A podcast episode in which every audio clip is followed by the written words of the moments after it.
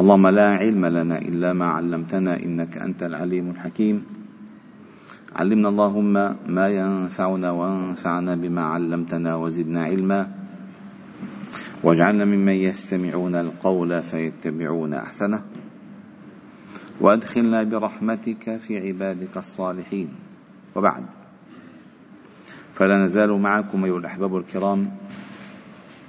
في مجالس القرآن ضمن دروس قرآن الفجر وقد وصلنا إلى قوله تعالى في سورة آل عمران كنتم خير أمة أخرجت للناس تأمرون بالمعروف وتنهون عن المنكر وتؤمنون بالله وقلت لكم أن هذه الآية ذكرت خاصية هذه الأمة ووظيفتها.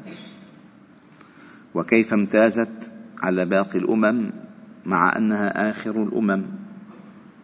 وكيف الله جل جلاله صنع هذه الامه صنع هذه الأمة على عينه. وهو الذي رفع من شأنها فهي فهو أخرجها هو ابتعثها هو اصطفى لها هو اصطفى لها نبيها واصطفى له صحابته الكرام منها. يعني كل ما فيها من تميز الله جعله فيها.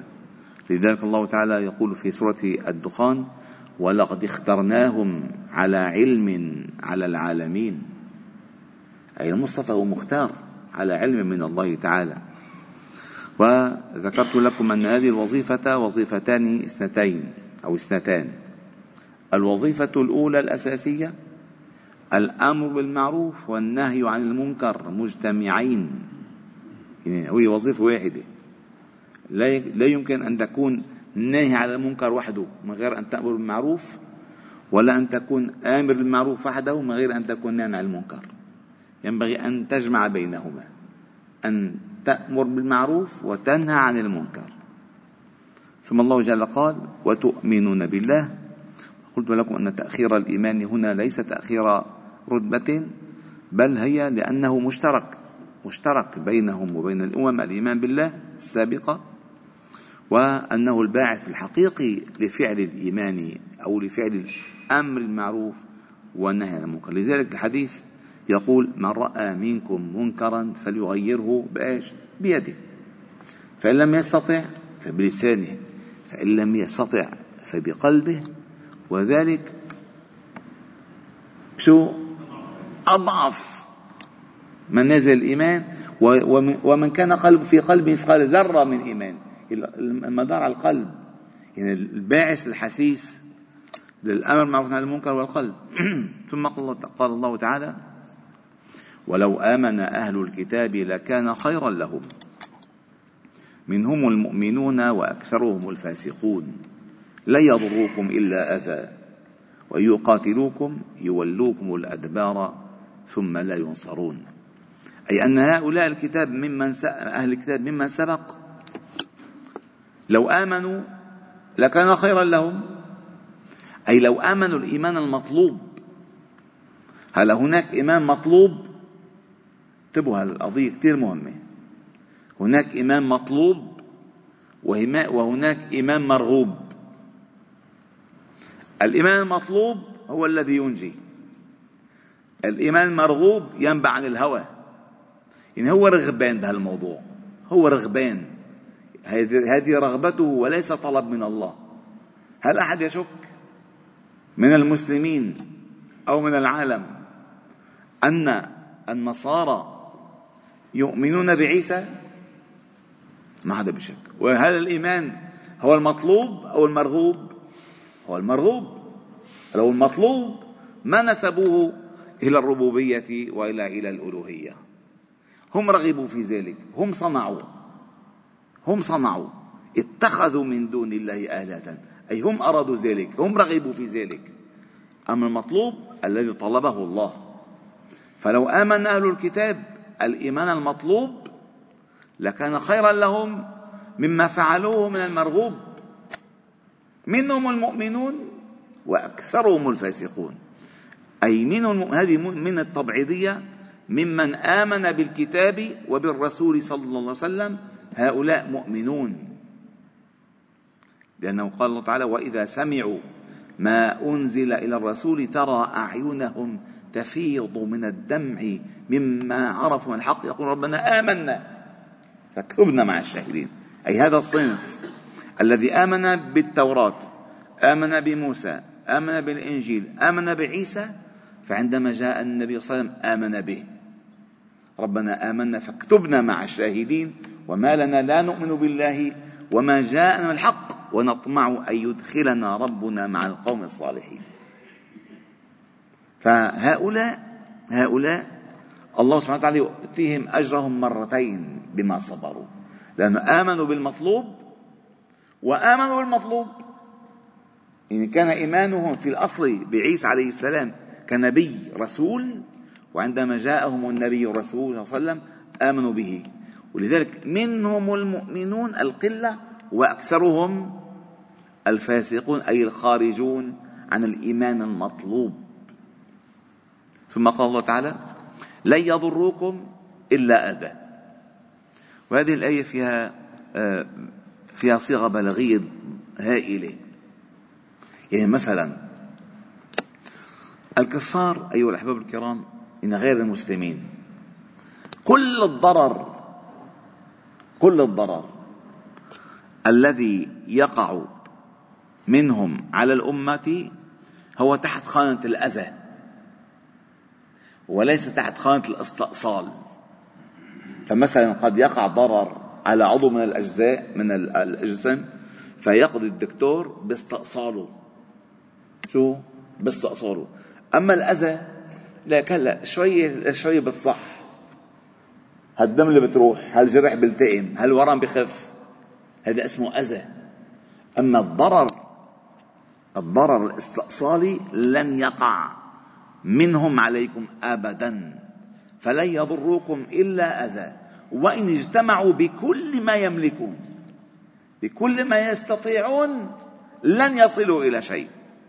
تعرفوا الحملة الصليبية الأولى؟ من يعرف تاريخها؟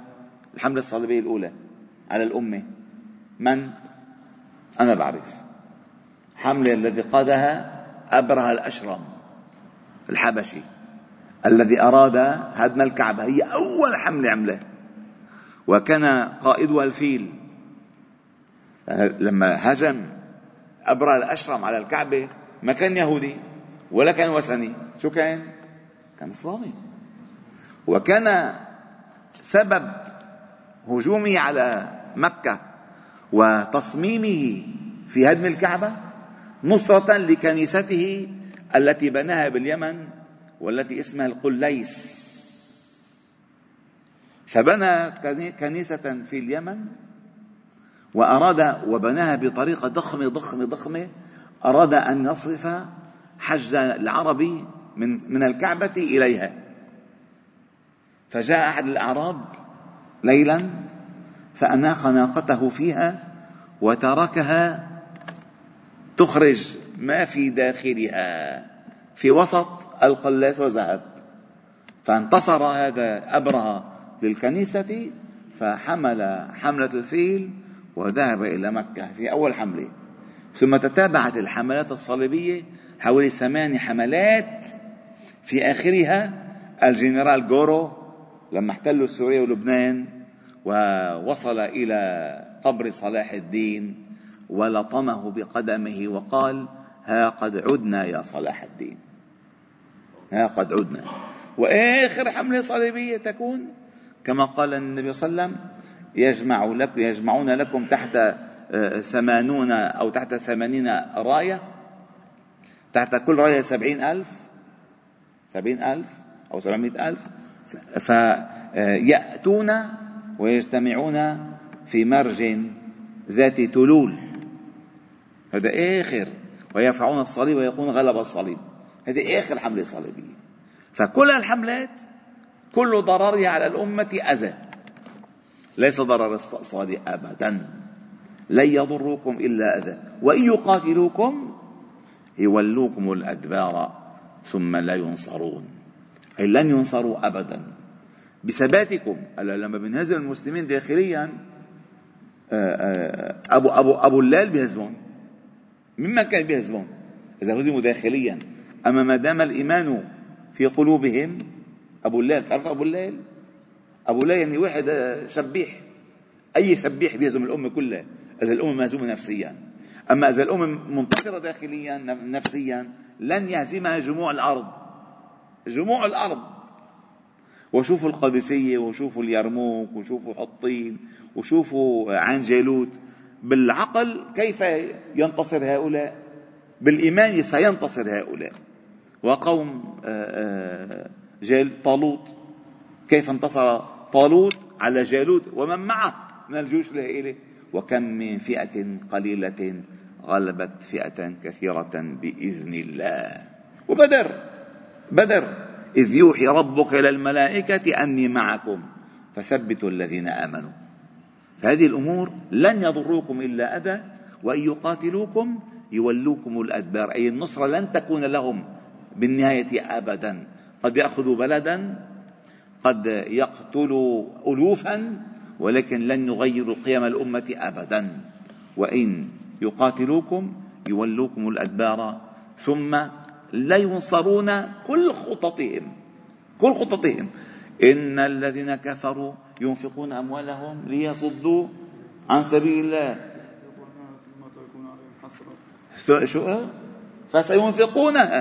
ثم تكون عليهم حسرة. ثم يغلبون. يا الله. قل للذين قل ستغلبون وتحشرون إلى جهنم. وبئس المهاد. أي لن تنتصروا انتصار ساحق على الأمة. ستؤذونهم. ستخبوا نورهم أحيانا ولكن لن تنهوا هذه الأمة. والآية اللي بعدها ضربت عليهم الذلة أينما ثقفوا. إن شاء الله تعالى لنا وقفة مقفة معها غدا إن شاء الله وبعد غد. والحمد لله رب العالمين. سبحان الله وبحمدك نشهد أن لا إله إلا أنت. نستغفر ونتوب إليك. صلي وسلم وبارك على محمد وعلى آله وأصحابه أجمعين. والحمد لله رب العالمين.